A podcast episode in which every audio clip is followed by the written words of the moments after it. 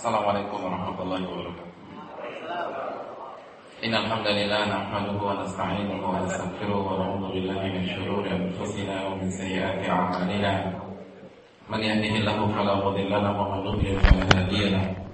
Asyhadu an la ilaha illallah wahdahu la syarika lah. Wa asyhadu anna Muhammadan 'abduhu wa rasuluh. يا أيها الذين آمنوا اتقوا الله حق تقاته ولا تموتن إلا وأنتم مسلمون يا أيها الناس اتقوا ربكم الذي خلقكم من نفس واحدة وخلق منها زوجها وبث منهما رجالا كثيرا ونساء واتقوا الله الذي تساءلون به والأرحام إن الله كان عليكم رقيبا يا أيها الذين آمنوا اتقوا الله وقولوا قولا سديدا يصلح لكم أعمالكم ويغفر لكم ذنوبكم ومن يطع الله ورسوله فقد فاز فوزا عظيما أما بعد فإن أصدق الحديث كتاب الله وخير الهدي هدي محمد صلى الله عليه وسلم وشر الأمور محدثاتها وكل محدثة بدعة وكل بدعة ضلالة وكل ضلالة في النار Hadirin sekalian jamaah Masjid As-Sunnah rahimanillah wa iyyakum. Marilah kita sama-sama memanjatkan puji dan syukur kepada Allah atas segala nikmat serta karunia yang senantiasa Allah limpahkan kepada kita. Dan nikmat teragung, anugerah terindah adalah nikmat iman dan nikmat Islam, nikmat yang merupakan kunci kebahagiaan seorang muslim ketika ia meniti kehidupannya di dunia maupun di akhirat. Dan kita bersyukur kepada Allah Subhanahu wa taala secara khusus karena berkat hidayah dan taufik Allah berikan kepada kita kita berhasil sampai pada dua per tiga bulan Ramadan. Dan beberapa jam dari detik ini kita akan menyambut malam-malam terbaik di dalam bulan terbaik yaitu 10 malam terakhir dalam bulan Ramadan. Oleh karena itu marilah kita bersyukur kepada Allah Subhanahu wa taala atas segala nikmat dan karunia yang senantiasa Allah limpahkan kepada kita. Salawat dan salam semoga selalu tercurahkan kepada kedua kita, suri tauladan kita, Rasulullah sallallahu alaihi wasallam beserta para keluarga beliau, para sahabat-sahabat beliau dan orang-orang yang istiqamah berjalan di bawah naungan sunnah beliau sampai hari kiamat kelak. Hadirin sekalian yang dirahmati oleh Allah Subhanahu wa taala. Sebagaimana yang telah kita ketahui bersama bahwa kajian rutin kita yang kita selenggarakan setiap hari Ahad pekan ketiga adalah kajian yang berkaitan dengan tazkiyatun nufus atau pensucian jiwa dan hati. Oleh karena itu pada kesempatan kali ini kita akan berusaha mengkompromikan antara kajian kita tazkiyatun nufus dengan bulan yang di mana kita berada di dalamnya pada detik ini, yaitu bulan Ramadan. Dan pada kesempatan kali ini kita akan membahas hubungan antara bulan Ramadan dan tazkiyatun nufus. Hadirin sekalian rahimanillah wa iyyakum. Bulan Ramadan adalah sebuah momentum, sebuah kesempatan emas untuk memperbaiki segala sisi yang dimiliki oleh manusia. Dan salah satu sisi yang dilatih di bulan Ramadan, salah satu sisi yang merupakan hikmah pada saat kita beribadah di bulan Ramadan adalah tazkiyatun nufus. Karena bulan Ramadan sangat erat dengan keikhlasan. Bulan Ramadan sangat erat dengan kesabaran.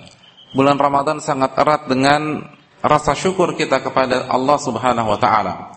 Namun yang akan kita bahas pada kesempatan kali ini adalah bulan Ramadan atau puasa di bulan Ramadan dan beribadah bulan Ramadan dengan lapangnya hati seorang muslim dengan saudaranya. Ini adalah salah satu materi tazkiyatun nufus yang dilatih selama kita beribadah dan menjalankan rangkaian ketaatan kepada Allah Subhanahu wa taala. Di antara dalil yang menjelaskan bahwa beribadah di bulan Ramadan, puasa di bulan Ramadan akan melatih ketulusan hati kita, kebersihan hati kita kepada seorang muslim yang lain, kepada umat Islam yang lain, di antaranya adalah sabda Nabi sallallahu alaihi wasallam. Dalam hadis yang diriwayatkan oleh Al-Imam Ahmad dan disahihkan oleh Syekh Su'aib Al-Arnaud Nabi kita sallallahu alaihi wasallam bersabda saumu syahri sabr wa thalathati ayyamin min kulli syahr yudhibna wahara sadar berpuasa di bulan Ramadan dan berpuasa tiga hari setiap bulannya akan menghilangkan penyakit-penyakit hati. Dan wahara sadar dijelaskan oleh Imam Al-Munawi dan ulama-ulama yang lain adalah penyakit hati yang berkaitan dengan sesama kaum muslimin. Penyakit hasad, penyakit dengki, hati yang ingin menipu kaum muslimin yang lain dan lain sebagainya akan hilang apabila kita melaksanakan puasa di bulan Ramadan sesuai dengan sunnah Nabi Sallallahu Alaihi Wasallam dan puasa tiga hari di setiap bulannya. Ini adalah dalil yang membuka pembahasan kita pada sore hari ini ketika Nabi Shallallahu Alaihi Wasallam bertutur kata kepada kita bahwa puasa di bulan Ramadan dapat membersihkan hati kita dari sifat-sifat yang buruk, sifat dengki, sifat hasad, tidak senang ketika seseorang mendapatkan nikmat Allah Subhanahu Wa Taala, menipu kaum muslimin, berbuat curang, sekali lagi akan terkikis dengan puasa di bulan Ramadan.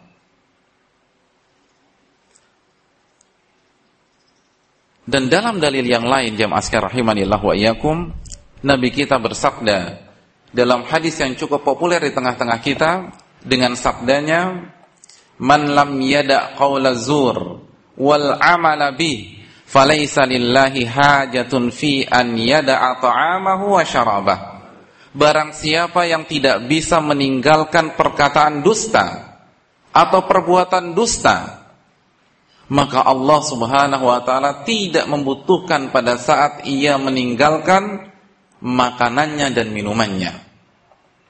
Jadi Nabi menjelaskan bahwa berpuasa tidak hanya menahan lapar dan dahaga saja. Namun lisan kita pun juga harus dijaga. Jangan sampai lisan kita terbiasa membohongi saudara-saudara kita kaum muslimin. Dan jangan sampai perbuatan kita merugikan kaum muslimin dan apabila itu kita lakukan maka Allah Subhanahu wa taala tidak butuh saat kita meninggalkan lapar, saat kita meninggalkan makanan dan minuman ketika kita berpuasa di bulan Ramadan. Jadi hadirin sekalian ulama menjelaskan bahwa hadis yang mulia ini berupaya mendidik kita agar kita membersihkan hati kita kepada kaum muslimin agar kita tidak hasad kepada mereka agar kita tidak membenci mereka karena sifat hasad, sifat benci sifat tidak suka kepada mereka adalah sifat-sifat yang akan memotivasi kita untuk berbuat dusta kepada mereka membohongi mereka menipu mereka yang akhirnya hanya akan membuat puasa kita tidak ada gunanya di sisi Allah Subhanahu wa taala. Ini dalil yang kedua jamaah rahimanillah wa yang menjelaskan hubungan puasa di bulan Ramadan dengan murninya hati seseorang kepada kaum muslimin yang lain. Dalil yang ketiga yang menjelaskan sekali lagi bahwa bulan Ramadan akan membersihkan hati kita akan memperbaiki hati kita sehingga kita tidak akan melukai perasaan orang lain. Kita tidak akan merugikan orang lain dan lain sebagainya. Nabi Shallallahu Alaihi Wasallam dalam bersabda dalam hadis yang disayangkan oleh Syalbani, beliau mengatakan, "Laisa siyam minat ta'ami wa syurub, innama siyam minal lagwi war rafah." Pada hakikatnya, berpuasa bukanlah menahan diri dari makanan atau minuman. Melainkan puasa yang hakiki tidak hanya sekedar menahan lapar dan menahan dahaga. Namun puasa yang hakiki adalah pada saat kita menahan diri dari perbuatan yang sia-sia. Dan dari rafat segala bentuk ucapan yang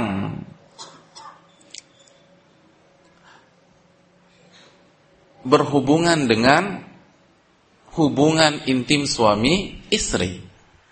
Lalu Nabi kita sallallahu alaihi wasallam bersabda, "Fa idza sabbaka ahadun aw jahila 'alaika faqul inni sha'im inni sha'im."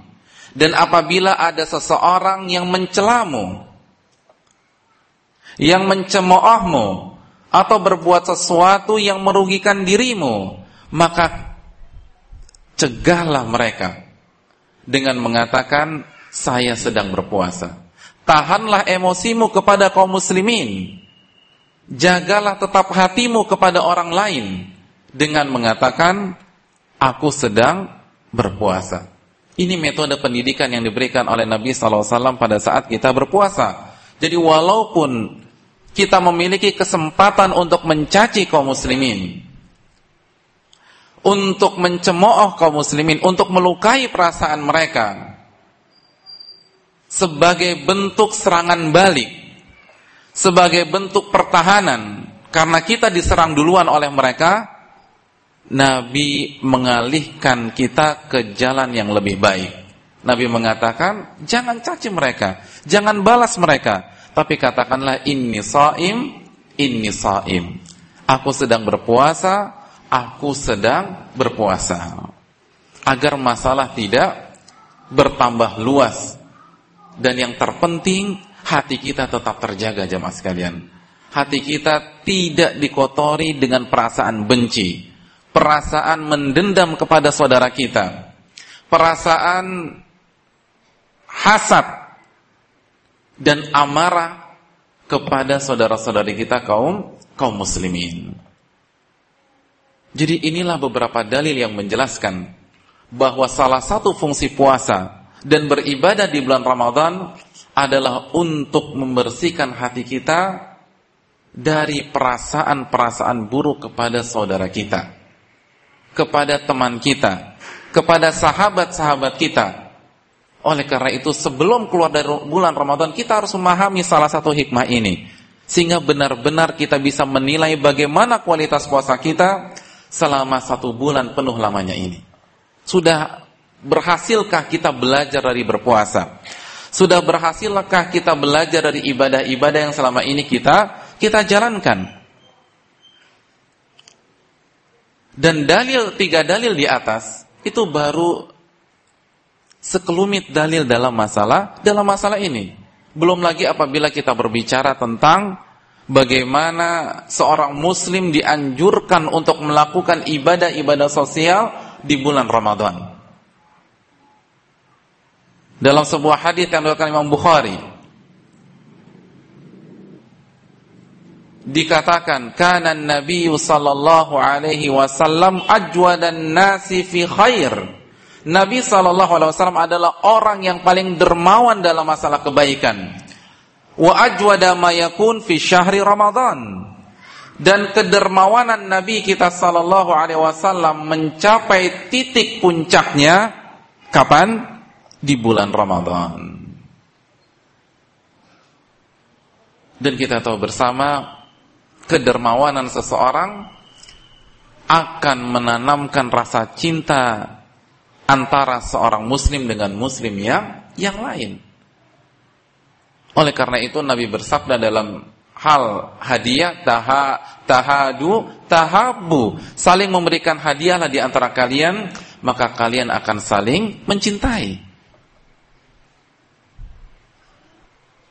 Jadi dalil-dalil di atas jamaah sekalian rahimanillah wa iyyakum semakin meyakinkan kita bahwa berpuasa akan membersihkan hati kita sehingga kita tidak memiliki perasaan-perasaan yang buruk kepada saudara kita.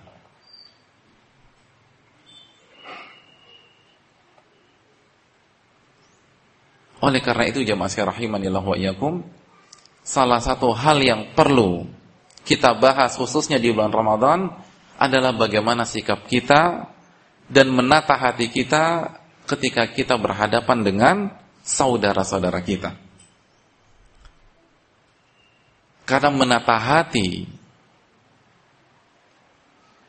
yang berkaitan dengan sikap kita kepada saudara kita adalah salah satu karakteristik alusunnah wal jamaah. Allah Subhanahu wa taala berfirman dalam surat Al-Fatah ayat terakhir. Apa firman Allah?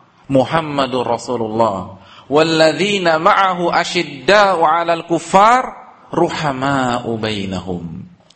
Muhammad Rasulullah dan orang-orang yang berada di sisi beliau, siapa mereka itu? Para sahabat. Apa karakter mereka? Apa sifat mereka yang Allah sebutkan dalam ayat ini? Allah mengatakan asyidda'u 'alal kuffar ruhama'u bainahum. Tegas dengan orang-orang kafir dan sangat mencintai dan menyayangi orang-orang mukmin. Jadi ini adalah karakter para sahabat Nabi SAW. Bagaimana mereka mengolah hati mereka, menjaga hati mereka sehingga mereka begitu mencintai dan menyayangi orang orang-orang beriman. Oleh karena itu ahlus sunnah wal jamaah Orang-orang yang mengaku mengikuti jalannya para sahabat Harus menjaga hati mereka Harus memperbaiki hati mereka Sehingga mereka tetap berhati yang putih bersama umat Islam Khususnya di bulan Ramadan jamaah sekalian Yang sekali lagi salah satu hikmahnya akan menjaga hati kita kepada saudara kita. Oleh karena itu Syekhul Islam mengatakan Ahlu sunnah a'lamun nasi bil haq wa arhamuhum bil khalq. Ahlu sunnah wal jamaah adalah orang-orang yang paling mengenal kebenaran, paling tahu tentang kebenaran dan paling menyayangi makhluk. Ini adalah karakter ahlu sunnah wal jamaah hati mereka bersih kepada kaum muslimin. Hati mereka tidak dihinggapi perasaan dengki, perasaan hasad, perasaan amarah, perasaan balas dendam kepada kaum muslimin. Justru sebaliknya, ruhama ubainahum. Mereka saling mencintai sesama kaum muslimin. Oleh karena itu jemaah sekalian rahimanillah wa iyyakum, jagalah hati kita khususnya di bulan Ramadan dan jadikanlah bulan Ramadan sebagai momentum kesempatan emas untuk menata kembali hati kita khususnya yang berhubungan dengan kaum muslimin. Dan salah satu dalil yang menjelaskan kepada kita bagaimana sikap yang seyogianya dimiliki oleh orang yang beriman kepada saudara-saudaranya dan terhadap saudara-saudaranya adalah hadis Nabi Shallallahu Alaihi Wasallam yang diriwayatkan oleh Imam Bukhari dan Muslim dari Anas bin Malik. Nabi bersabda, "La yu'minu ahadukum hatta yuhibba li akhi ma yuhibbu li nafsi." Tidak beriman salah seorang dari kalian dengan iman yang sempurna sampai ia menginginkan untuk saudaranya apa yang ingin apa yang ia inginkan untuk dirinya sendiri. Sampai ia menyukai untuk saudaranya apa yang ia sukai untuk dirinya sendiri. Sampai ia mencintai untuk saudaranya apa yang ia cintai untuk dirinya sendiri. Subhanallah. Dan dalam riwayat yang lain dalam masalah-masalah kebaikan. Dalam masalah-masalah kebaikan jadi umat Islam bukan hanya dituntut untuk tidak hasad, untuk tidak emosi kepada saudaranya, untuk tidak mendendam saudaranya. Namun lebih tinggi dari itu semua, Nabi kita mengatakan sallallahu alaihi wasallam tidak beriman di antara kalian dengan iman yang sebenarnya, dengan iman yang sempurna, sampai ia mencintai untuk saudaranya apa yang ia inginkan dan ia cintai untuk dirinya sendiri. Jadi hal ini lebih tinggi dari sekedar tidak hasad. Lebih tinggi hanya sekedar tidak emosi. Lebih tinggi dari hanya sekedar tidak mendendam. Namun ia menginginkan untuk saudaranya apa yang ia inginkan untuk dirinya sendiri. Hadirin sekalian rahimanillah wa iyyakum. Di antara pelajaran yang bisa kita petik dari hadis ini, yang pertama bahwa mengamalkan hadis ini hukumnya wajib. Bukan sunnah. Bukan mubah. Namun wajib. Sebagaimana yang dijelaskan oleh Syekhul Islam Ibnu. Mengapa demikian? Karena Allah subhanahu wa ta'ala menjamin iman kita tidak akan sempurna Kecuali kita memiliki karakter yang seperti ini Hati yang seperti ini Sifat yang seperti ini Menginginkan untuk saudara kita apa yang kita inginkan untuk diri kita sendiri. Dan sesuatu yang membuat iman kita tidak sempurna kecuali sesuatu itu diwujudkan maka mewujudkan sesuatu tersebut hukumnya wajib. Sebagaimana kaidah usul fikih mengatakan ma la yatimul wajib illa bihi fahuwa wajib. Apa saja yang kewajiban itu tidak sempurna kecuali dengannya maka mewujudkan hal tersebut hukumnya wajib dan Nabi mengatakan iman kita tidak akan sempurna kecuali dengan mengamalkan sifat ini dan memiliki hati seperti ini. Oleh karena itu jemaah sekalian rahimanillah wa iyyakum, jangan remehkan hadis kita yang satu ini. Karena yang kita pertaruhkan adalah kesempurnaan iman kita. Iman kita tidak akan sempurna walaupun kita rajin sholat malam Walaupun bacaan Al-Quran kita dan khatamanan kita tiga hari. Jadi satu kali khatam se, se, se, Tiga kali eh, Tiga hari satu kali khatam. Walaupun puasa kita Senin Kamis atau puasa Nabi Daud Namun karena kita tidak memiliki perasaan seperti ini Iman kita tidak akan sempurna. Walaupun kita rajin bersedekah Walaupun kita rajin berinfak, sekali lagi, kalau kita tidak memiliki sifat yang seperti ini, hati yang seperti ini, maka iman kita tidak akan sempurna di mata Allah Subhanahu wa taala. Oleh karena itu, hadis ini perlu kita renungkan jamaah sekalian rahimanillah wa iyyakum. Pelajaran yang kedua yang kita bisa petik dari hadis ini adalah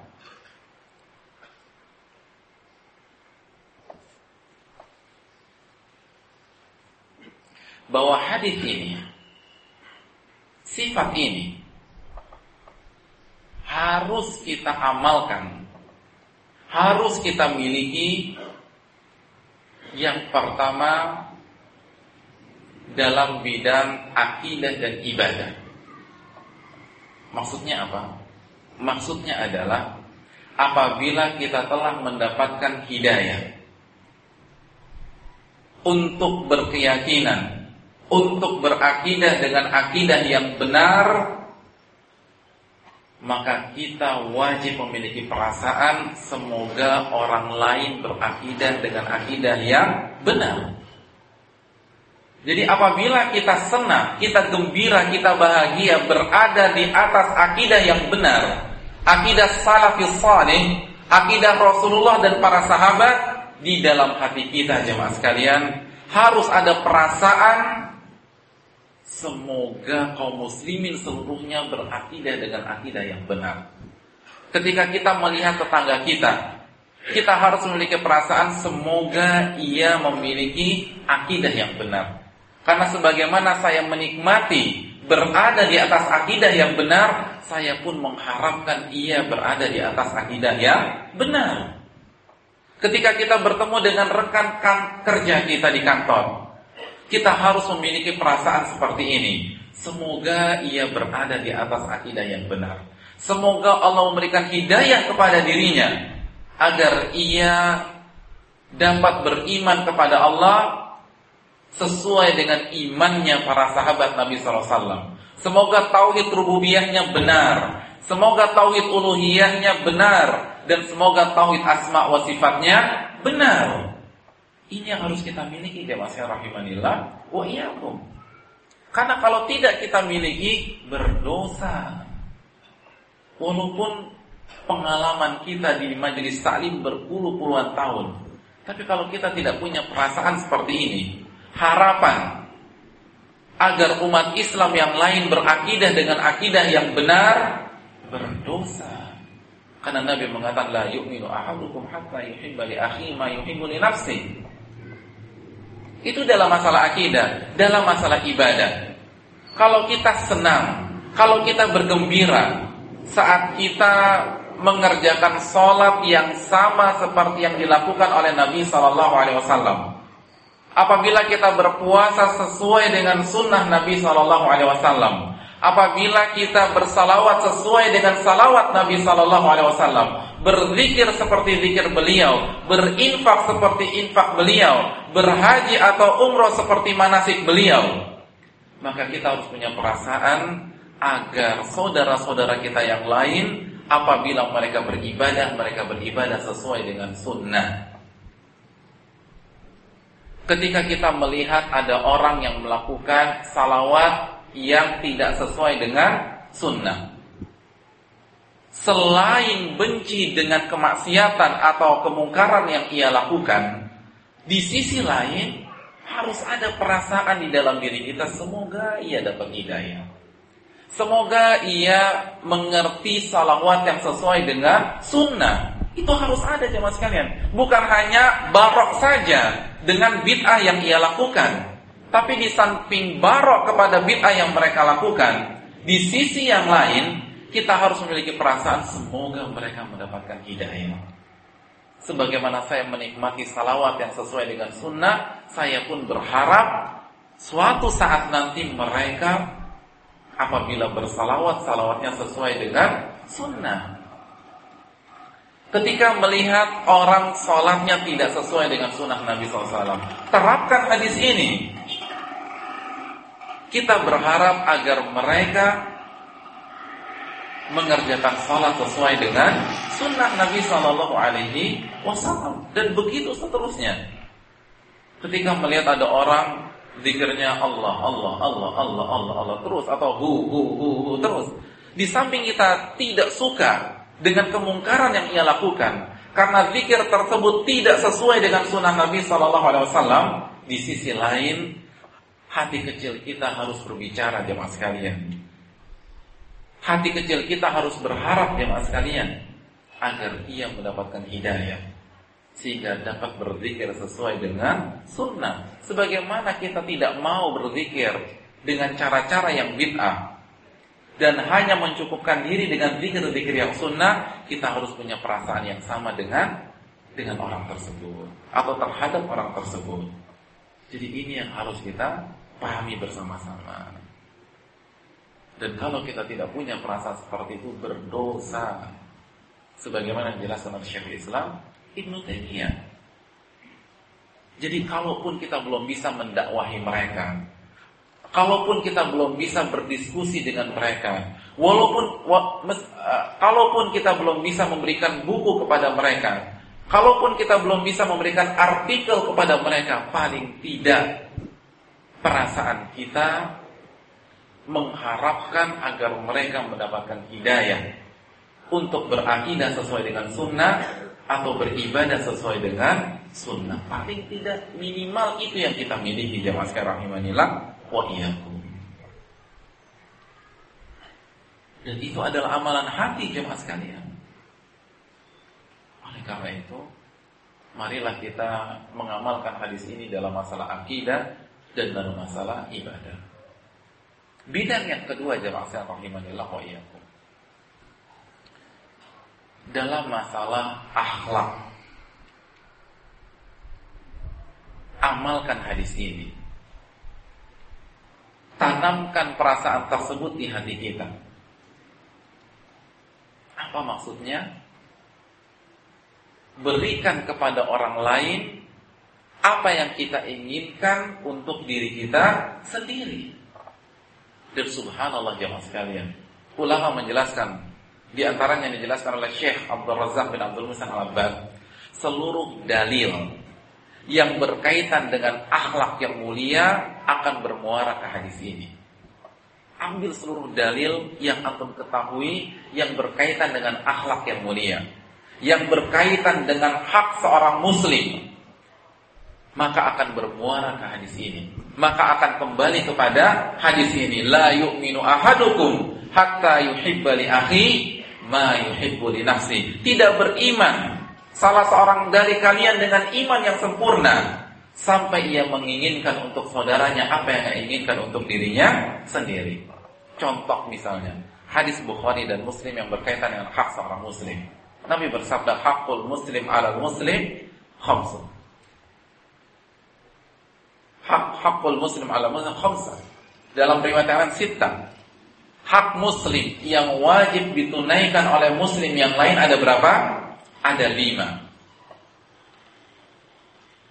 Dalam riwayat yang lain ada enam. Yang pertama apa jemaah sekalian? Hah? Raddus salam. Menjawab salam.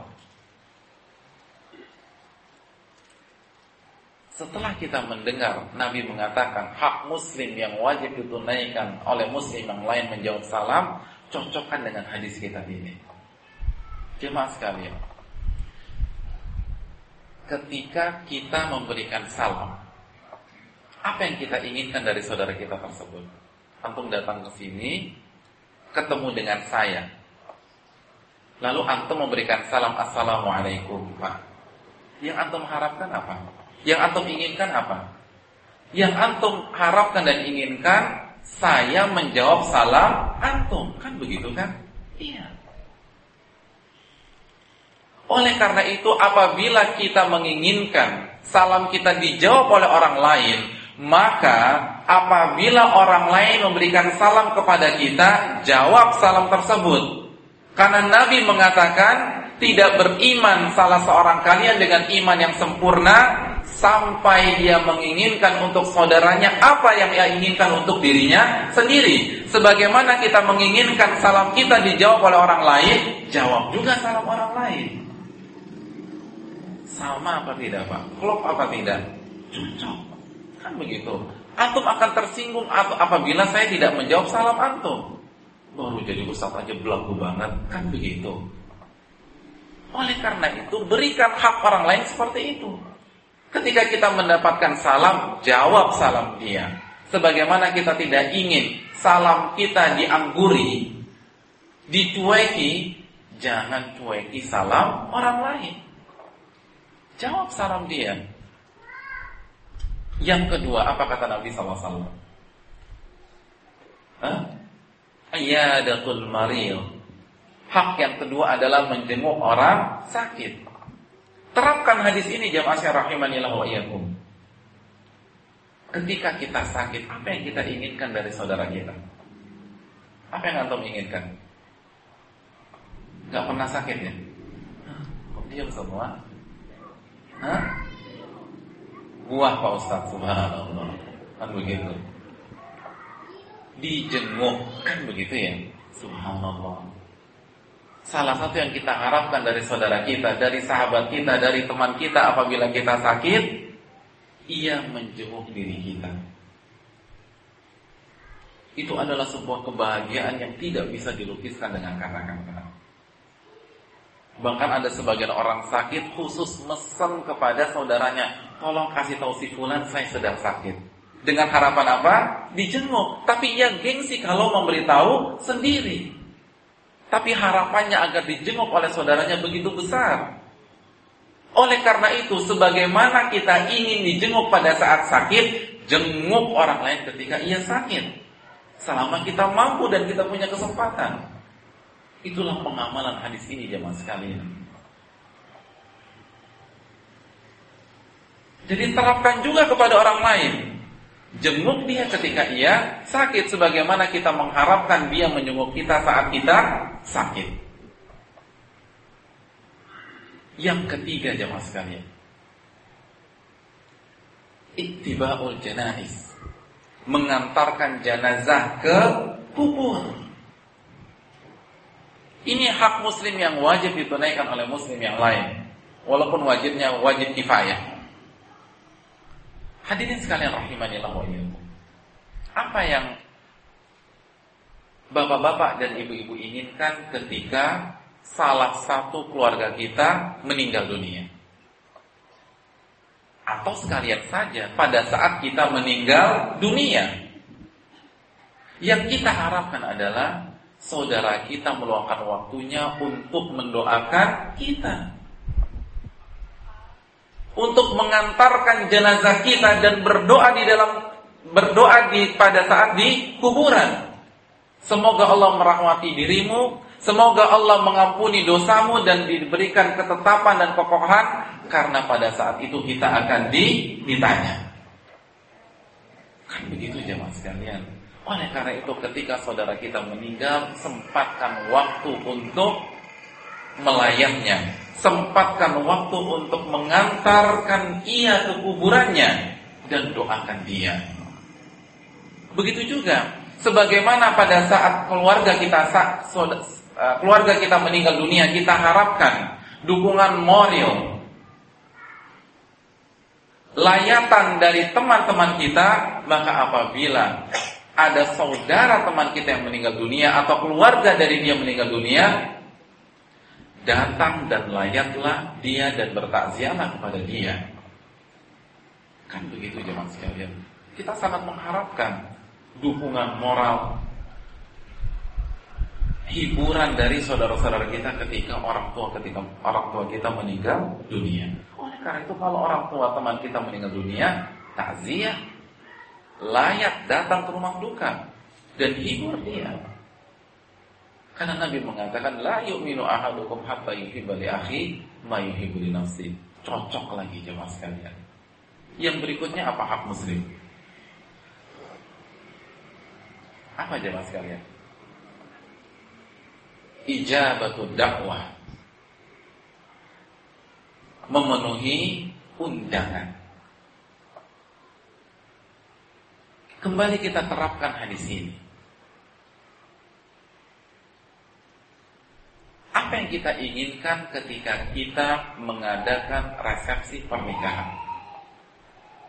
Apa yang kita inginkan ketika anak kita menggelar resepsi pernikahan? Yang kita harapkan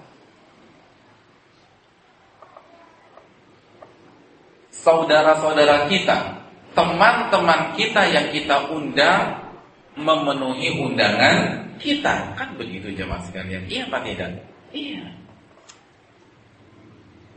Oleh karena itu tidak pernah tercatat di dalam sejarah ada sahibul bait tuan rumah yang kecewa ketika makanannya habis. Iya tidak? Gak ada. Aduh, Tamu-tamu di sini maruk-maruk semua, subhanallah. Orang Betawi kan ngomongnya maruk-maruk. Makanan habis, tidak ada. Justru sebaliknya, semakin cepat habis makanan yang kita sediakan, kita semakin gembira. Kenapa? Ini menunjukkan banyaknya tamu undangan yang hadir.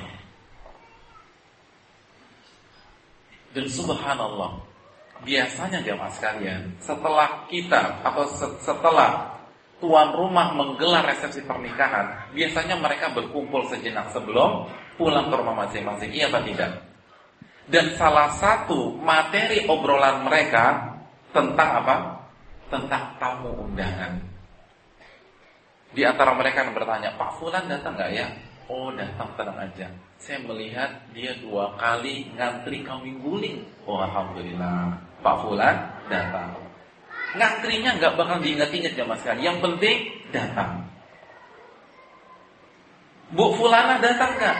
Oh datang. Dia nggak pernah berada jauh-jauh dari es putar. Alhamdulillah Bu Fulana datang.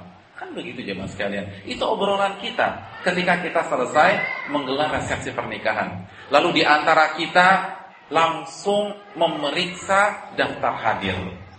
Langsung dicek siapa aja yang datang. Kenapa? Karena kita begitu tersentuh ketika ada saudara kita yang memenuhi undangan kita. Kita merasa dihargai oleh dirinya. Kita merasa diakui sebagai teman atau sahabatnya oleh karena itu, sebagaimana Anda gembira pada saat orang lain memenuhi undangan Anda, ketika kita diundang orang datang. Ini salah satu bentuk bersihnya hati kita kepada kaum muslimin. Kita menginginkan untuk mereka apa yang kita inginkan untuk diri kita sendiri. Kan begitu jemaah sekalian rahimanillah yang berikutnya, tashmitul atis. Salah satu hak muslim yang wajib ditunaikan oleh muslim yang lain apabila ia bersin dan mengucapkan alhamdulillah maka kita doakan dengan menyebut yarhamukallah. Terapkan hadis ini sebagaimana ketika kita bersin kita mengucapkan alhamdulillah kita mengharapkan doa dari saudara kita, maka doakan dia pada saat dia alhamdulillah dan mengucapkan alhamdulillah. Ketika ia bersin dan mengucapkan alhamdulillah. Jadi fair jemaah sekalian rahimanillah wa iyyakum. Yang berikutnya apa? Dalam riwayat yang mus, dalam riwayat Imam Muslim, idza stansahaka fansah lahu. Jika saudara kita meminta nasihat dari kita, nasihati dirinya. Ini hak dia yang wajib kita tunaikan. Coba hubungkan dengan hadis kita pada saat ini. Apa yang kita inginkan pada saat kita punya masalah, lalu kita telepon saudara kita untuk mencurahkan isi hati kita. Kita mengharapkan ia mendengar dan memberikan masukan kepada kepada kita. Maka apabila itu yang kita inginkan, jika ia menelpon kita, jika ia mengundang kita untuk membicarakan persoalannya, kita berusaha menyempatkan waktu kita dan penuhi hak dia tersebut. Kita berikan nasihat, kita beri saran dan seterusnya. Sebagaimana kita tidak suka diacukan oleh saudara kita, jangan acukan dia ketika ia punya punya masalah. Oleh karena itu subhanallah, coba cek seluruh hadis yang berkaitan dengan akhlak dan hak, maka pasti akan bermuara ke hadis kita yang satu ini. La yu'minu ahadukum hatta yuhibba li akhi ma yuhibbu li nafsi.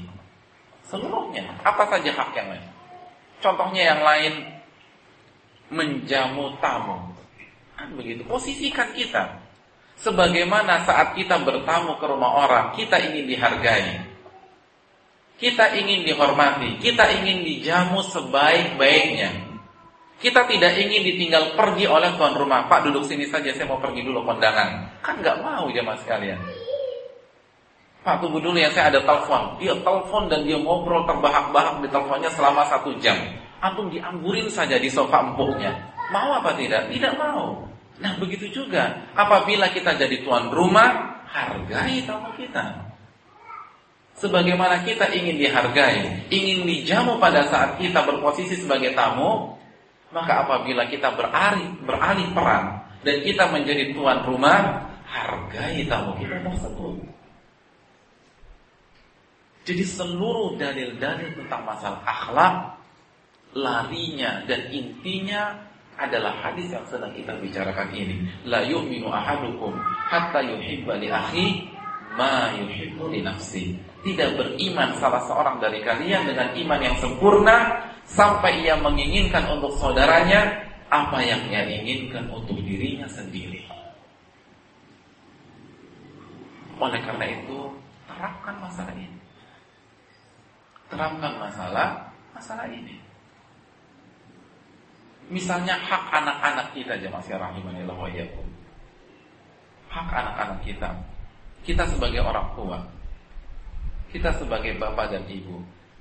Untuk mengetahui hak anak-anak kita, coba putar kembali rekaman ingatan kita pada saat kita anak-anak. Apa yang kita harapkan dari orang tua kita khususnya pada hari Ahad dan hari Sabtu. Kita ingin mereka berada di sisi kita. Kita ingin sama-sama pergi ke sebuah tempat yang tidak ada orang lain mengganggu kita. Oleh karena itu, kalau kita pada saat kecil berharap seperti itu, saat kita menjadi seorang bapak atau seorang ibu, praktekkan harapan itu. Ajak mereka jalan, ajak mereka bertamasya, sehingga kita memberikan hak anak-anak kita tersebut. Jadi ini yang perlu kita pahami di masyarakat rahimanillah wa iyyakum. Jadi intinya seluruh dalil masalah akhlak akan bermuara ke hadis kita tersebut. Bidang yang berikutnya dalam masalah berdakwah. Dalam masalah berdakwah. Karena kita semua yang ada di sini adalah seorang dai. Iya apa tidak ya mas kalian? Dai. Sesuai dengan kapasitas kita masing-masing. Ada di antara kita yang dapat mengajak orang ke, ke sunnah Nabi SAW dengan berdiskusi-diskusi ringan. Itu adalah seorang dai. Ada di antara kita yang dapat menyebarkan artikel-artikel ilmiah. Ada di antara kita yang dapat membagikan membagi-bagikan buku-buku Islam dan lain sebagainya. Dan terapkan masalah ini. Terapkan dalam masalah dakwah. Apa yang kita harapkan jika ada orang yang mendakwahi kita? Kita menginginkan ia menyampaikan agama Islam dengan lemah lembut. Kita menginginkan ia sampaikan sunnah Nabi SAW dengan penuh hikmah. Kita menginginkan ia berbicara kepada kita tanpa ada cara-cara yang menggurui, yang santun, yang terpelajar. Maka apabila kita berdakwah, kita berdiskusi, terapkan cara-cara seperti itu. Jangan kasar. Jangan mementingkan cacian daripada kualitas ilmiah yang kita punya. Jangan berbicara dengan gaya bahasa yang menggurui lawan bicara kita. Sebagaimana kita tidak suka digurui oleh orang lain, jangan menggurui orang lain. Kan begitu jemaah sekalian. Jadi terapkan ini dalam masalah dakwah juga. Pada saat atau sebagaimana kita menginginkan apabila orang lain mendakwah kita, ia lakukan di waktu yang tepat, di tempat yang tepat dan di kondisi yang tepat, maka apabila kita ingin berdakwah kepada orang lain, pilihlah waktu, tempat dan kondisi yang tepat. Jadi ketika kita berdakwah yang ja, yang jadi tolak ukur itu orang lain jemaah sekalian. Kira-kira kata-kata seperti ini menyinggung perasaannya enggak ya? Bukan diri kita, bukan orang lain yang harus beradaptasi dengan gaya bahasa kita. Kira-kira kalau saya ajak bicara dia tentang masalah sholat pada hari ini, dia punya waktu apa tidak ya? Dia siap mendengarnya apa tidak? dia sedang fresh apa tidak. Jadi kita ya pikirkan bagaimana dia, bukan bagaimana kita. Kita yang harus berusaha menyesuaikan diri dengan kondisi dia. Selama hal itu tidak berkaitan dengan kemaksiatan. Jadi selama hal itu tidak berkaitan dengan kemaksiatan. Kalau maksiat tentu saja la ta'ata li makhluqin fi maksiati khaliq. Tidak ada ketaatan untuk makhluk dalam bermaksiat kepada Allah Subhanahu wa taala. Iya, sebelum kita lanjutkan hadirin sekalian, ada himbauan dari panitia agar jemaah lebih merapat ke depan sehingga jemaah yang uh, terlambat datang dapat masuk dan bergabung bersama-sama kita.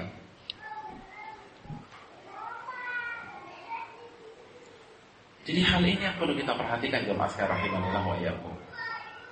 Dalam masalah jauh. Bidang yang terakhir dalam masalah kenikmatan dunia. Kenikmatan dunia. Kita pun harus memiliki perasaan seperti ini. Artinya apa?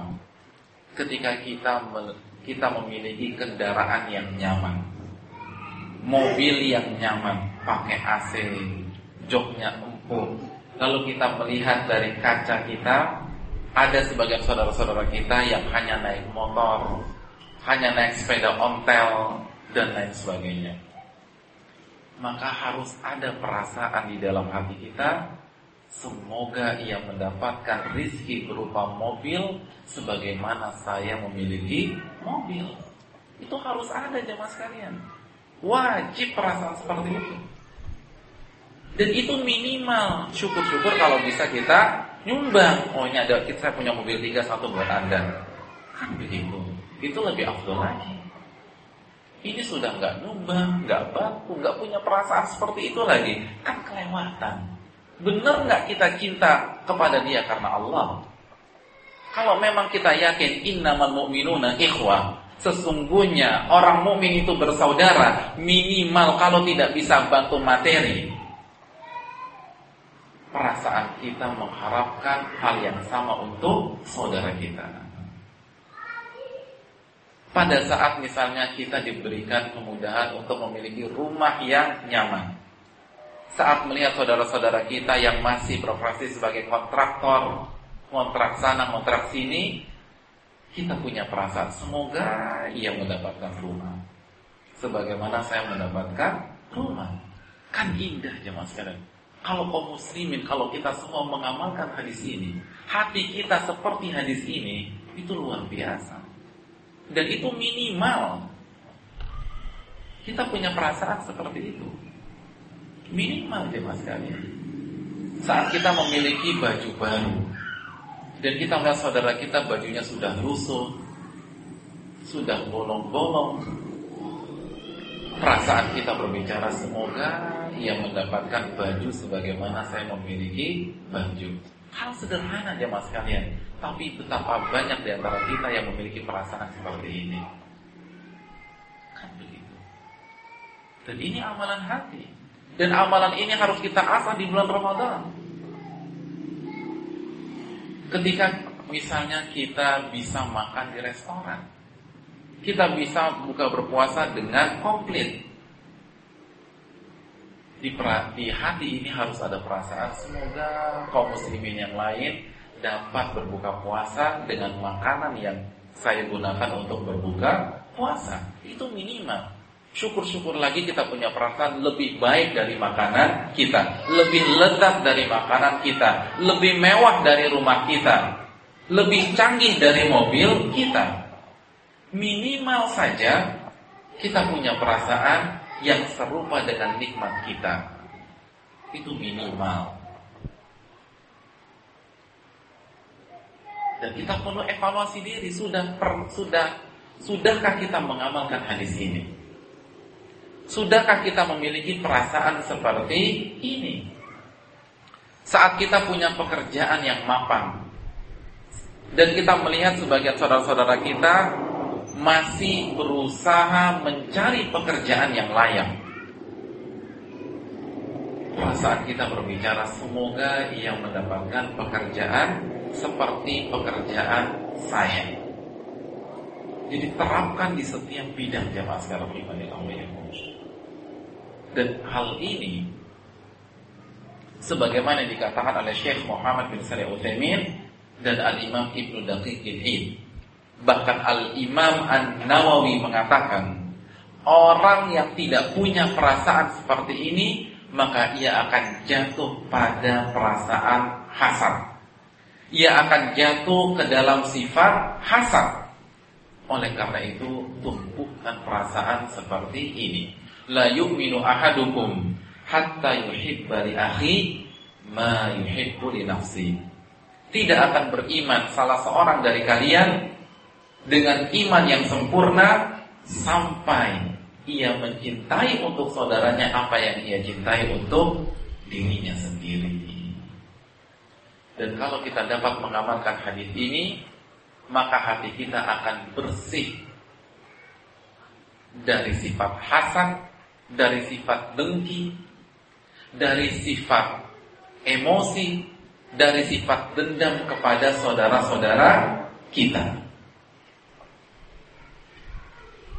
Bisa dipahami rahimahillah wa Materi terakhir atau poin terakhir sebelum kita tutup kajian kita kali ini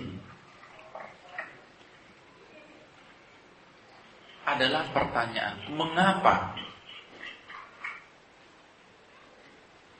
kita harus membersihkan hati kita dari perasaan-perasaan negatif kepada kaum muslimin? Mengapa puasa di bulan Ramadan salah satu fungsinya untuk membersihkan hati kita dari noda-noda negatif kepada kaum muslimin. Dan mengapa kita dituntut untuk mencintai sesuatu untuk saudara kita dengan apa yang kita cintai untuk diri kita. Pertanyaan ini harus kita jawab jemaah sekalian. Mengapa? Mengapa dan mengapa? Jawabannya apa?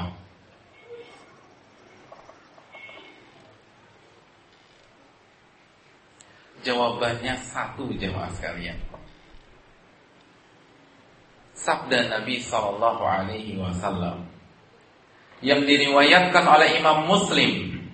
Nabi bersabda, "Mathalul mu'minin fi tawaddihim wa tarahumihim wa ta'atufihim kamathalil jasadil wahid. Idza ishtaka minhu udhun tada'a lahu sairul jasadi bil humma was permisalan. Kaum muslimin dengan kaum muslimin yang lain seperti satu tubuh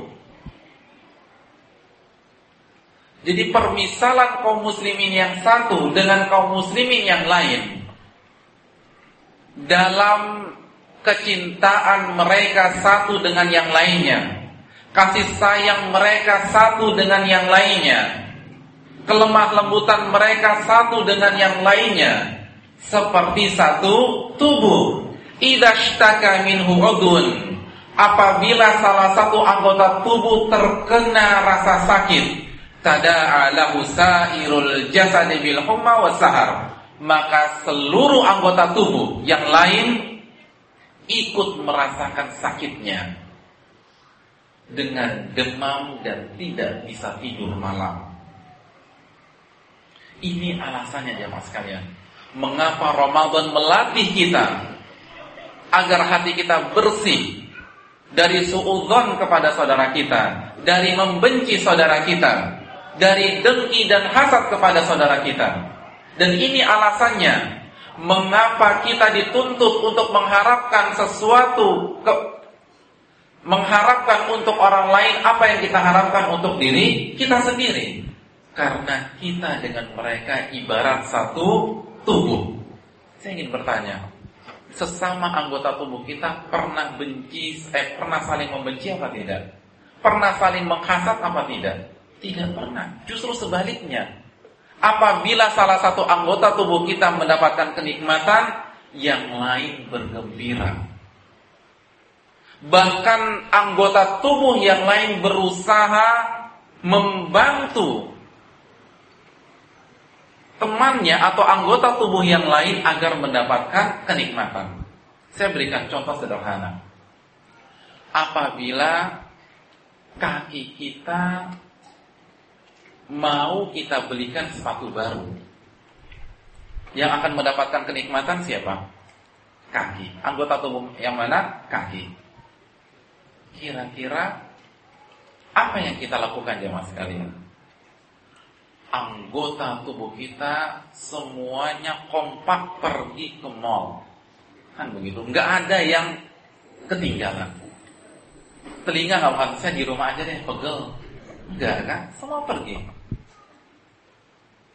Mulut pun juga demikian. Saya mau ngaji aja di rumah, nggak mau ikut. Jalan semua. Kan begitu. Semua anggota tubuh berangkat semua. Padahal yang mau dibelikan sepatu siapa? Kaki. Intinya mau beli sepatu baru. Tapi semua anggota tubuh pergi ke mall semua. Atau pergi ke pasar semua. Sesampainya di mall, tangan berusaha memilih sepatu yang bagus. Ini bagusnya. Dan mata memandunya. Kan begitu. Lihat di rak di apa namanya etalase toko sana kayaknya itu tuh yang bagus.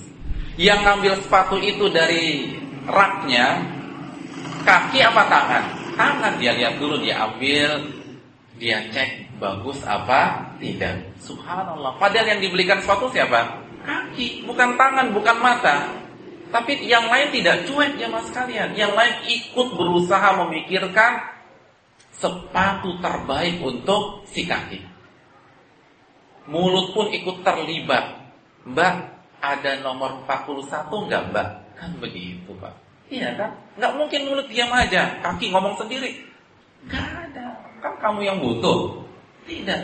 Mulut pun ikut berbicara. Mbak, kaki saya nomor 41 kalau saya pakai 40 nggak pas. Ada nggak ya? Enggak. Setelah nomornya cocok, mulut pun tidak tinggal diam. Tanya harganya. Harganya berapa mbak? Subhanallah. Perhatian banget ya. Perhatian. Dan telinga pun ikut mendengarkan dengan sesama. Berapa harganya? Jangan sampai ada salah, salah harga.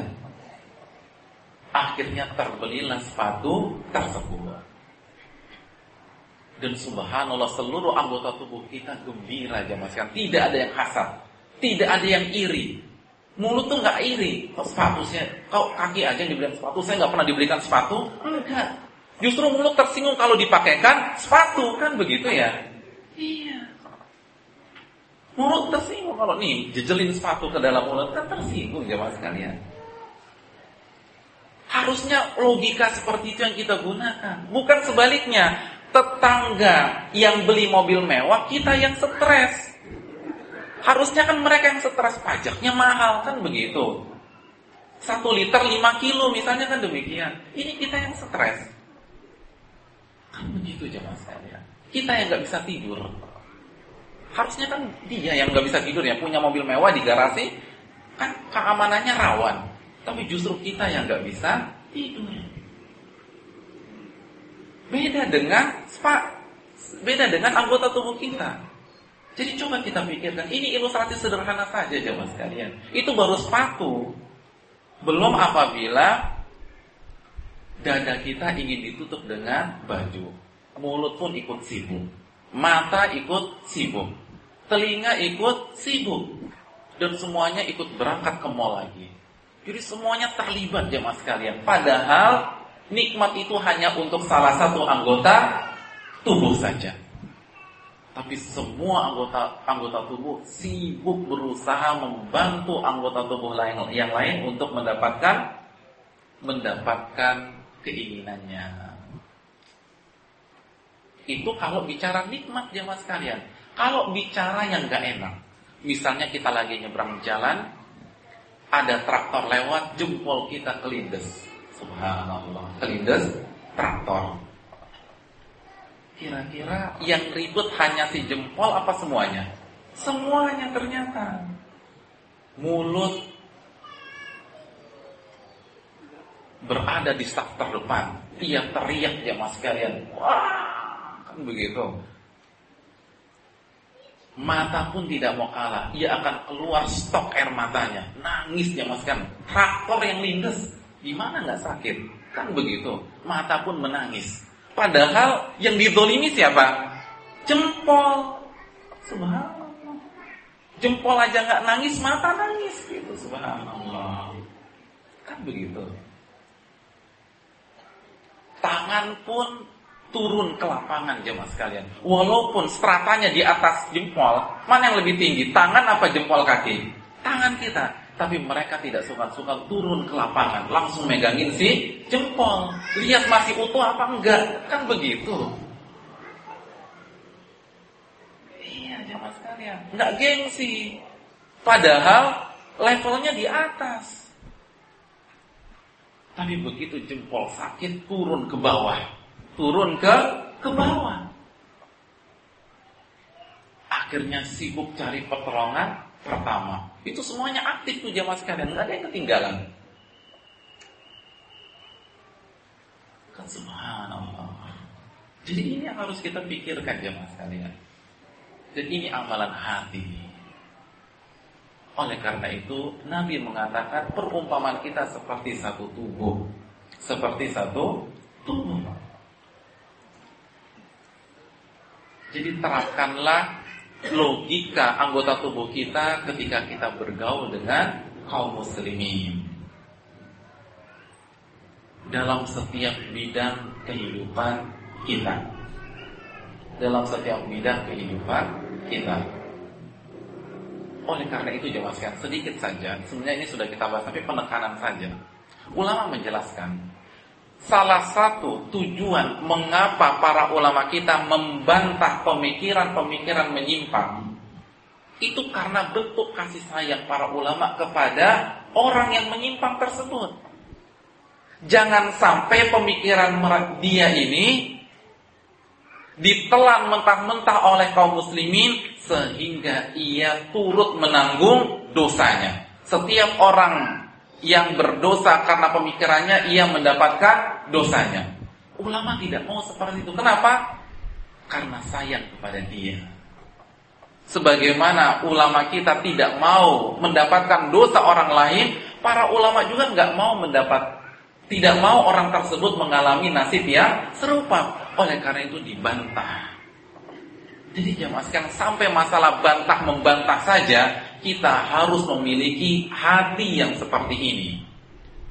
Ketika mengkritik saudara kita bukan karena men, siapa yang menang siapa yang kalah. Apa ruginya jamaah sekalian? Apa apa untungnya? Kita ini satu tubuh. Siapa pun yang salah kerugian kita alami bersama-sama. Tujuan kita ketika kita membantah salah satunya, kita tidak ingin saudara kita selalu berada di dalam kesalahan. Kita ingin menarik dia dari kubangan dosa.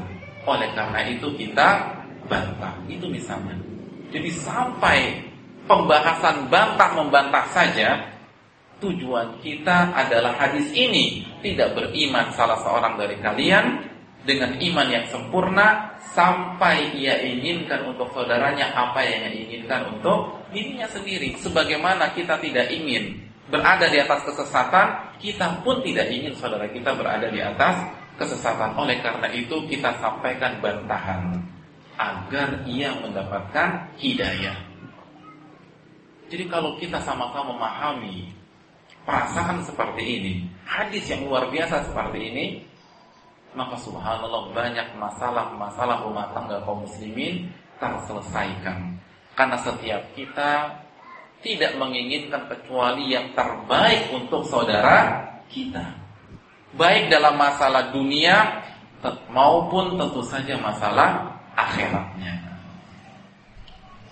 Ya mungkin ini saja bisa saya sampaikan pada kesempatan kali ini.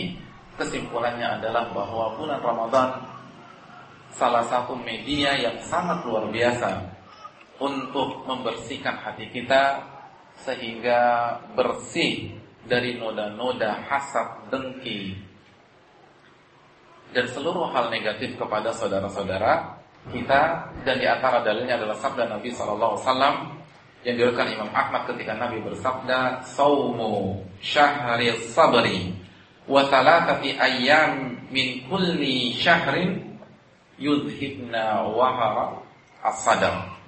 Berpuasa di bulan Ramadan dan tiga hari di setiap bulannya akan menghilangkan penyakit-penyakit hati berupa hasad, berupa dengki, berupa benci dan hal-hal yang bisa menggerogoti hati kita. Lalu kita menjelaskan makna hadis Nabi SAW yang sangat penting untuk kita ketahui yaitu sabda beliau la yu'minu ahadukum hatta yu'mina li hatta yuhibba li akhi ma yuhibbu li nafsihi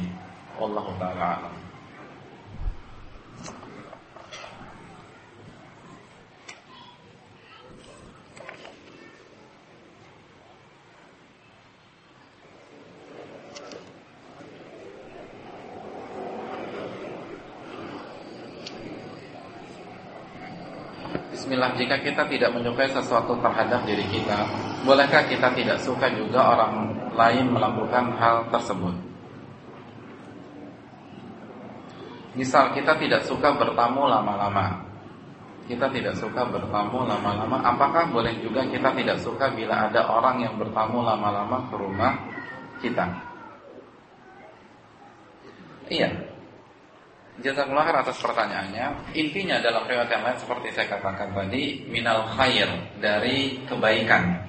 Jadi selama itu baik, maka jawabannya ya. Artinya maksudnya, apabila kita tidak mau, tidak suka bertamu lama-lama, sebenarnya jadi hukum asal yang mana nih ya?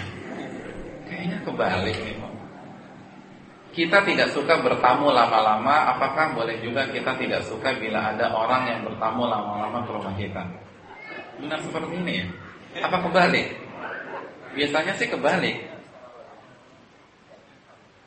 Tapi kita anggap kita gunakan redaksi apa hukum yang disampaikan atau kondisi yang disampaikan oleh penanya sebagai patokannya.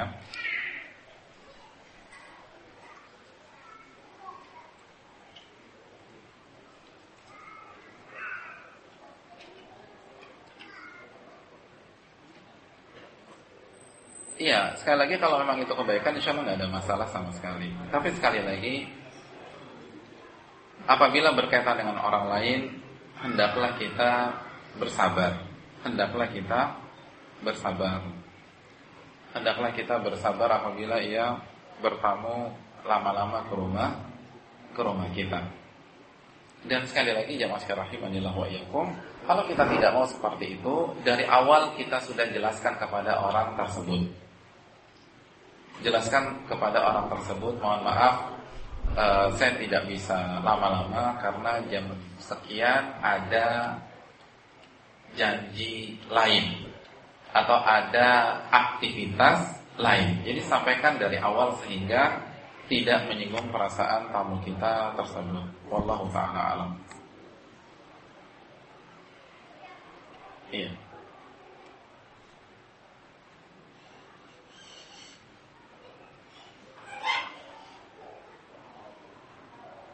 Untuk menghilangkan penyakit-penyakit hati dengan puasa tiga hari setiap bulan pada hari apa dan tanggal berapa yang disunahkan mohon penjelasan. Iya, jazakallah khairan pertanyaannya. Ini adalah materi fikih dan ulama menjelaskan uh, tiga hari tersebut yang paling afdal adalah ayamul bil yaitu 13, 14 dan 15 di bulan-bulan hijriyah. Jadi yang jadi patokan adalah bulan hijriyah. Wallahu taala.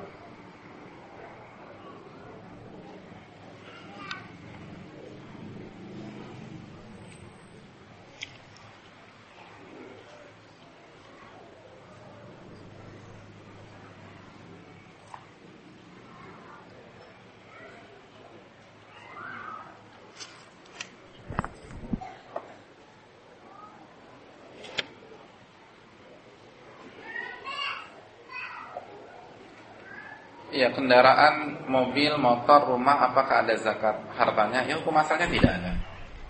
Ya kan pertanyaannya hukum asalnya mobil, motor, rumah tidak ada zakat.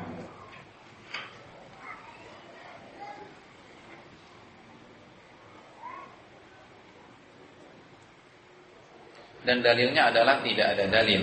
Dalilnya adalah tidak ada dalil. Karena kaidah dalam masalah ini adalah hukum asalnya harta seorang muslim haram untuk diambil kecuali ada dalil. Selama tidak ada dalil kita tidak bisa mengambil harta tersebut walaupun dengan dalih zakat. Allah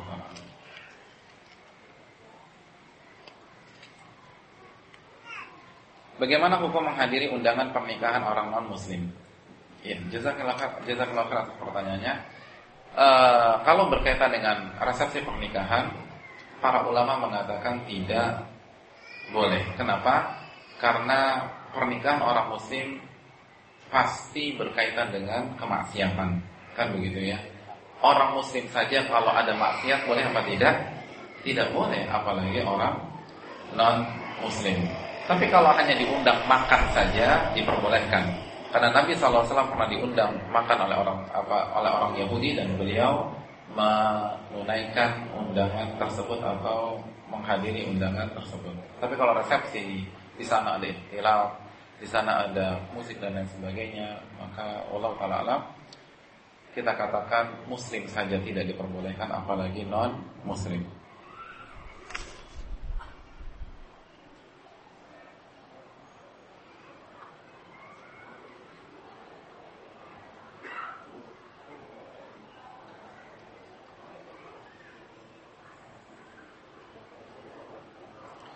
Ya, Assalamualaikum Waalaikumsalam. Ustaz, bila kita pernah mendolimi orang lain dengan menipu uangnya Lalu ada orang lain yang pernah meminjam uang pada kita Apakah uang yang kita pinjami pada orang tersebut karena tidak diganti Bisa kita sedekahkan kepada orang yang pernah kita dolimi Syukran. Ya, jazak. Saya belum paham benar. Kita pernah menipu orang Menipu uang orang lain. Lalu ada orang yang berhutang dengan kita Lalu dibayar apa tidak? Penanyanya siapa ini Pak? Penanyanya siapa? Sudah pulang kali ya? Penanyanya sudah pulang Saya kurang paham pertanyaannya Allah Allah Nggak ada yang mau ngaku? Gak apa-apa Pak Gak disuruh pulang kalau misalnya Antum yang bertanya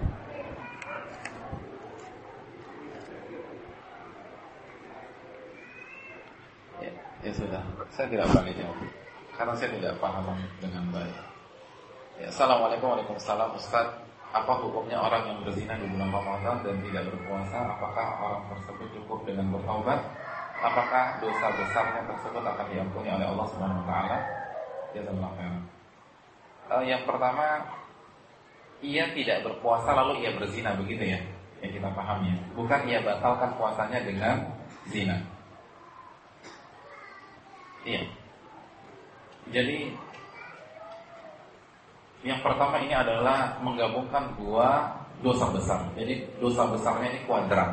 Dosa tidak berpuasa dan dosa berzina. Dan yang harus ia lakukan adalah bertaubat. Yang harus ia lakukan adalah bertaubat dengan memenuhi syarat taubat ia tinggalkan perbuatan tersebut, ia sesali dengan penyesalan yang begitu dalam, lalu ia tidak mengulangi atau ia bertekad bulat untuk tidak mengulangi dua dosa tersebut. Dan Allah Taala alam tidak ada qadha pada puasanya karena ia sengaja tidak berpuasa. Ia sengaja tidak berpuasa dan orang yang tidak berpuasa secara sengaja wallahu taala a'lam tidak ada qada. Karena qada dalam ilmu usul fikih membutuhkan perintah baru. Membutuhkan perintah baru. Tidak cukup perintah untuk berpuasa di bulan Ramadan saja. Karena sekali lagi dalam ilmu usul fikih ada dua istilah. Ada dan qada. Ada apabila sebuah amal dikerjakan pada waktunya. Qada apabila amal itu dikerjakan setelah keluar dari waktunya. Nah, untuk menetapkan kodok atau tidak itu butuh dalil khusus. Selama tidak ada dalil khusus, maka kita tidak bisa menetapkan sebuah ibadah itu di kodok. Oleh karena itu, kaidah dalam ilmu usul fikih al-qadha yahtaju ila amrin jadid. Qadha membutuhkan perintah yang baru. Lu enak banget loh Pak Ustaz, udah nggak puasa nggak suruh bayar lagi.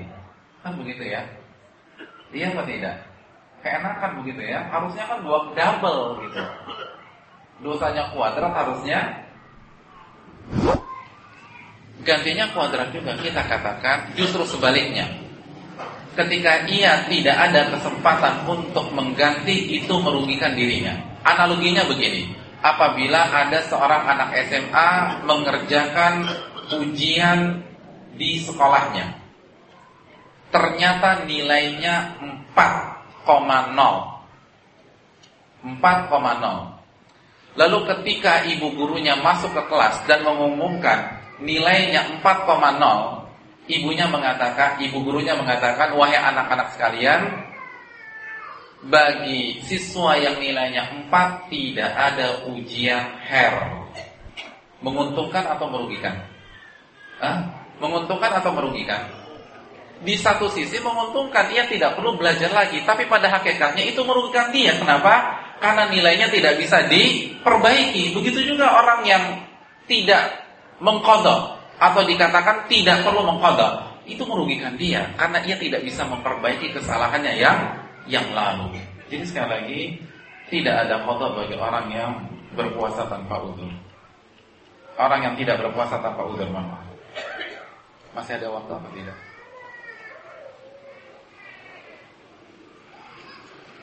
Sudah mau itu ya. Ya, Assalamualaikum Waalaikumsalam Ustaz saya ingin bertanya pentingnya akhlak kepada sesama kaum muslimin telah Ustaz jelaskan. Namun bagaimana caranya agar kita dapat men, ini, mencintai dan selalu mencintai kaum muslimin? Yang kedua mana yang harus kita utamakan? Apakah saudara kandung kita yang belum memegang manhaj al-sunnah wal jamaah?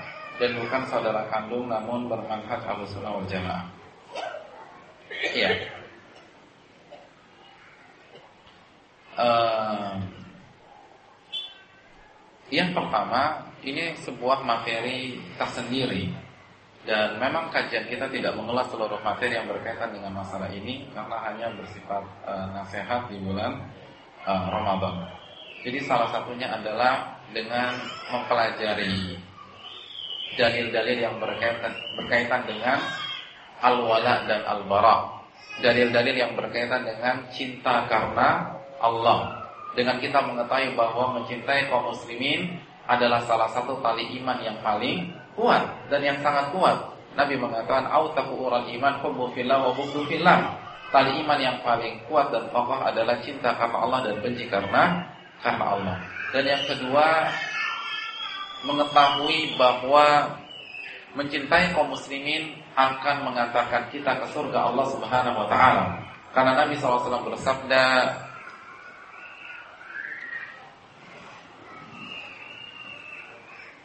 La tadkhuluna al-jannata hatta tu'minu wa la tu'minu hatta tahabbu. Kalian tidak akan masuk surga sampai kalian beriman kepada Allah Subhanahu wa taala dan kalian tidak akan mencapai hakikat iman kepada Allah Subhanahu wa taala sampai kalian saling mencintai. Itu yang kedua. Yang ketiga dengan cara berdoa kepada Allah Subhanahu wa taala agar hati kita selalu bersih dan di antaranya bersih kepada kaum muslimin dengan doa-doa yang dijelaskan oleh Nabi sallallahu alaihi wasallam di antaranya kita berdoa misalnya ya muqallibal qulub tsabbit qalbi ala ini dan lain sebagainya. Jadi uh, doa-doa itu yang kita bacakan agar hati kita dijaga oleh Allah Subhanahu wa taala. Dan yang berikutnya kita berusaha mengingat kebaikan-kebaikan orang lain kepada kepada kita. Dan itu akan menimbulkan rasa cinta dan kasih sayang di antara di antara kita. Adapun pertanyaan yang kedua, mana yang harus kita utamakan? Kalau pembicaraan kita utamakan dalam masalah amalan hati, maka cinta kita kepada saudara kita yang akidahnya sudah benar, yang sunnah ibadahnya sudah benar dan komitmen berada di jalan Nabi Shallallahu Alaihi Wasallam dan para sahabatnya harus lebih kita cintai dibanding cinta kita kepada saudara kandung kita walaupun atau karena bukan walaupun ya karena mereka belum uh, berakidah dengan benar atau beribadah dengan benar atau yang lain sebagainya. Oleh karena itu dalam masalah wala dan bara ulama menjelaskan ini adalah masalah hati. Dan yang jadi yang kita jadikan tolak ukur atau parameter bagaimana hubungan seseorang itu dengan Allah Subhanahu wa taala, bukan hubungan seseorang itu dengan diri kita. Karena wala adalah cinta karena Allah Subhanahu wa taala. Oleh karena itu sekali lagi yang kita jadikan tolak ukur adalah hubungan dia dengan Allah. Itu apabila kita berbicara tentang cinta yang merupakan amalan hati. Adapun apabila kita berbicara tentang mana yang harus saya prioritaskan kalau saya ingin berbuat baik dan seterusnya, maka ini kembali kepada maslahat dan dan mudarat. Masalah dan mudarat dan kondisi-kondisi yang membutuhkan pembicaraan khusus, membutuhkan pembicaraan uh, khusus. Bisa dipahami ya Mas Jadi itu Allah Taala harus dilihat bagaimana uh, kondisinya, bagaimana kondisinya, dan bisa jadi saudara kandung yang kita prioritaskan. Loh, tapi gimana? Kita kan apa mereka lebih dulu ngaji atau mereka sudah ngaji? Kita katakan dengan kita memberikan uh, kebaikan kepada saudara kandung, yang pertama kita memberikan hak saudara. Yang kedua kita berdakwah kepada kepada dirinya semoga dia mendapatkan hidayah kepada, uh, dari Allah Subhanahu wa taala. Jadi Allah taala alaikum masalah itu diperinci uh, tergantung kondisi uh, apa yang kita hadapi. Mungkin ini saja bisa kita bahas pada kesempatan ini. Sudah jam 5 eh, jam 6 kurang 5 menit atau 6 menit. Dan beberapa menit lagi kita akan berbuka puasa bersama dan mungkin ada hal yang perlu kita persiapkan untuk berbuka. Ini saja yang bisa sampaikan. Terima kasih atas perhatian Bapak-bapak dan Ibu sekalian. Mohon maaf apabila banyak sekali kekurangan dari cara menyampaikan atau materi yang saya sampaikan. Semoga uh, dapat bermanfaat khususnya bagi yang berbicara uh, pribadi dan yang mendengarkan secara umum. Dan apabila ada kesalahan dari apa yang saya ucapkan, maka jangan sungkan-sungkan untuk membuang apa yang saya katakan tersebut. Karena tujuan kita belajar agama dengan dalil, bukan mengiring ke individu atau kelompok tertentu. Dan ulama kita punya prinsip sebagaimana dikatakan Imam Syafi'i, idza khalafa qawli qala Rasulullah sallallahu alaihi wasallam fadribu bi qawli ardul haid. Apabila ucapanku bertentangan dengan sunnah Nabi sallallahu alaihi sabda Nabi sallallahu alaihi wasallam, maka buang saja ucapanku ke tembok dan apabila ulama sekali berimam syafi'i mengatakan demikian apalagi orang yang sedang berbicara di hadapan hadirin sekalian aku kami hada wa astaghfirullah wa lakum subhanallahi wa bihamdihi syada la ilaha illa anta astaghfiruka wa assalamualaikum warahmatullahi wabarakatuh